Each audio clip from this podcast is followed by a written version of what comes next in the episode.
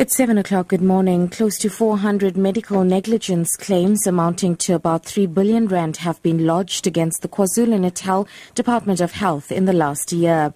Questions about budgeting for negligent cases were raised when MEC Sibongiseni Dhlomo appeared before the Finance Portfolio Committee in Pietermaritzburg.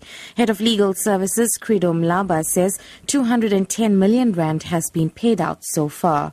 This year alone, as at uh the 20th of March 2015, we have had 395 cases. The contingent liability for it is just above 3, 3 billion. This year alone, we've, we've finalized 67 of those, and we've paid about 210 million. So that gives you an idea. The fact that you've got that 300, some of them you could, they could be dismissed by courts. We defend them successfully, but others we, we would not know and would not even know the final figure that you'll pay ultimately. So it, it makes it very difficult for budgeting purposes.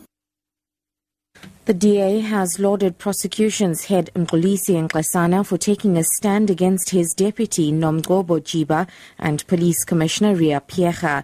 DA MP Glynis Breitenbach says Nxasana has conducted himself with distinction throughout the debacle. Nxasana said Jiba enjoys protection from a source much higher than Phiyega. He added that Phiyega's intervention in the case against Jiba was worrying. Charges against Jiba relate to her failed bid to lay murder and racketeering racketeering charges against suspended KwaZulu-Natal Hawks head Johan Booysen. The SAPS has meanwhile said it is sh- it's shocked by the accusations against Phiyega. Police spokesperson Solomon Makgale. We were shocked at some of the statements that were made to suggest that uh, the prosecutor in this case is not known to the head of the NPA, to suggest that um, it is not known by the NPA who the complainant is in this matter to suggest that there was uh, interference by the National Commissioner.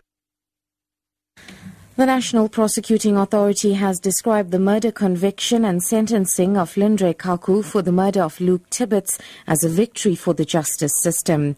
Khakhu has been sentenced to life in prison for the murder of the three-year-old.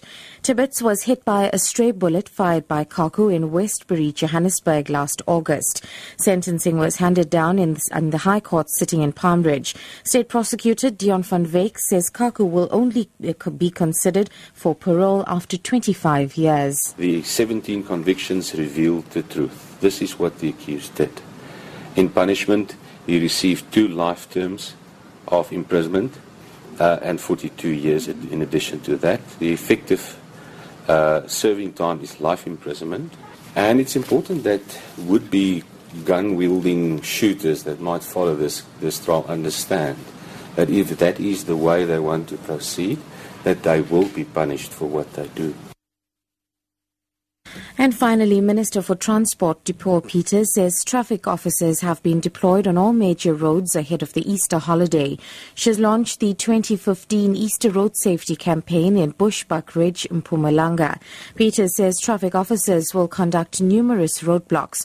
She says her department is engaging the Department of Justice to mete out harsh sentences to those who violate traffic rules. We're saying by 2020 we should have halved the number of people who die on the road. And we know people die because they drive when they are exhausted, they drive when they are drunk, they drive when they are not even competent to drive, they drive illegally registered vehicles. And that is why we also, through the RTMC and other law enforcement agency, have established the anti corruption unit within the traffic law enforcement fraternity.